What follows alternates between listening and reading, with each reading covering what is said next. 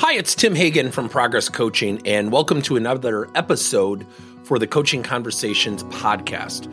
Now, we are on Stitcher, we are on iTunes, and multiple different channels. Please check us out.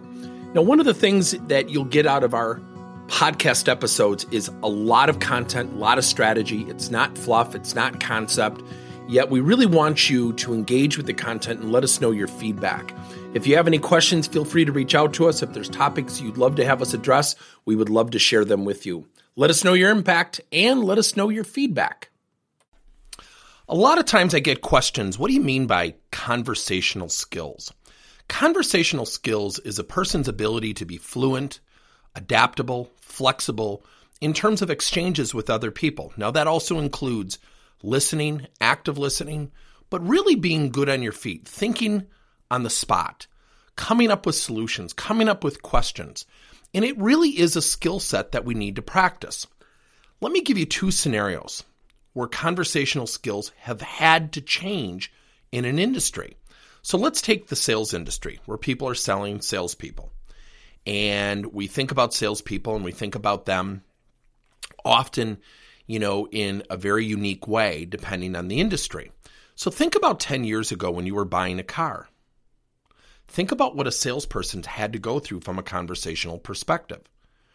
When we would buy a car 10 years ago, we'd go on the car lot, we'd look for the car that we'd like, and we'd peek at the price on the side of the car, and then someone from the window in the car dealership would see us, and then they'd come out and want to sell us because they've got a hot prospect. Now, what do we do? We go online. So, a salesperson in the car industry 10 years ago could literally go out on the car lot, explain the car, show their industry expertise, and hopefully persuade somebody to buy a car. Now, when somebody fills out a form online that they want more information on a car, they now have to call somebody, often during the dinner hour, and follow up. That is a dramatic requirement for changing your conversational skills because you're going from this in person interaction to talking to somebody over the phone while potentially interrupting their dinner. That's a huge change. Let's take the agricultural industry, one of my favorite industries because the people are fantastic. And years and years ago, you know, everybody says this, but if there's ever an industry that truly represents this, and that is the following statement Tim, it's all about relationships. And they really not only believe it, but they actually support that. But something industries interesting is happening in their industry as well. When they're going on a first appointment with a farmer, a grower, one of the first things they experience is a price objection. Why is that? Because now, with the access of information, the growth of the internet, of Wi Fi, bandwidth, internet connection, people can get information quickly. Think about it. If I asked you to go out today and, and buy a new couch for your house, would you just go to four furniture stores? No, you'd go online. You'd see which one you liked in terms of style or color or price and location. You'd probably pull out your phone.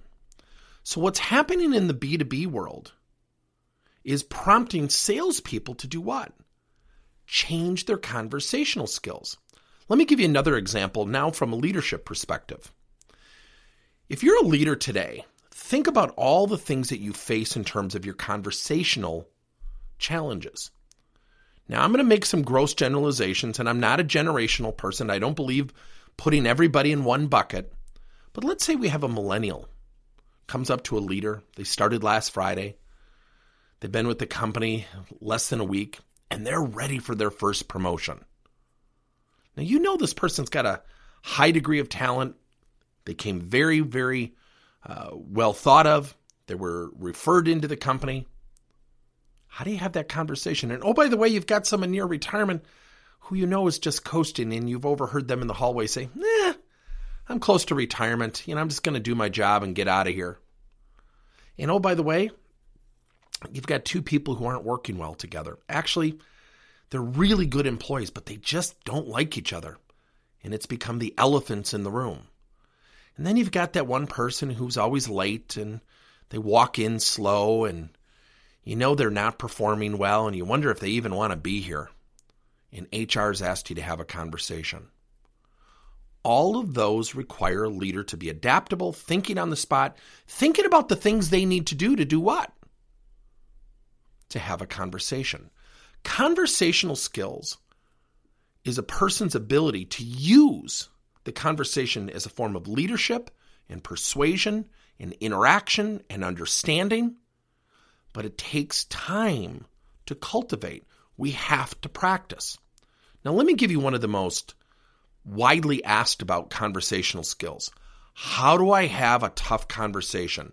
How do I have a conversation of conflict with someone who I know won't listen to me and they're really resistant? The reason I theatrically portrayed that is they're almost talking themselves into, I don't have to really do this, do I? Here's the funny thing conflict is nothing more than building awareness of a tough issue, tough situation where most people wouldn't go. And therein lies a huge and wonderful opportunity. See, most people lack self awareness. so We have to have those conversations to build awareness.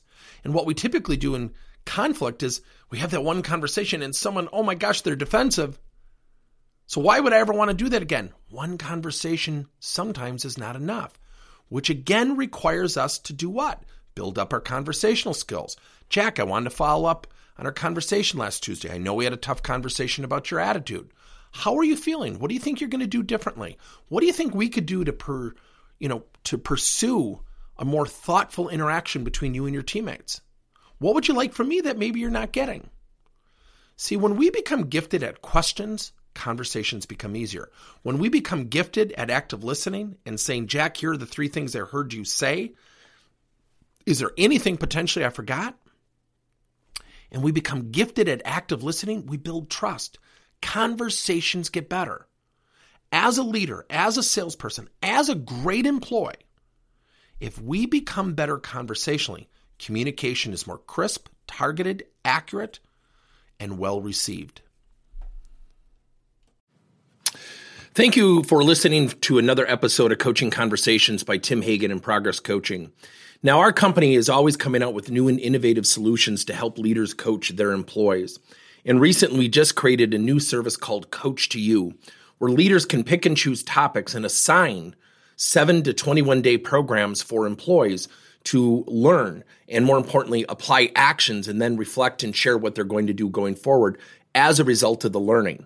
It's called Coach to You. We're literally bringing coaching to your employees. If you're intrigued, we'll have a link in each one of our episodes where you can get more information. And again, thank you so much for listening to another episode.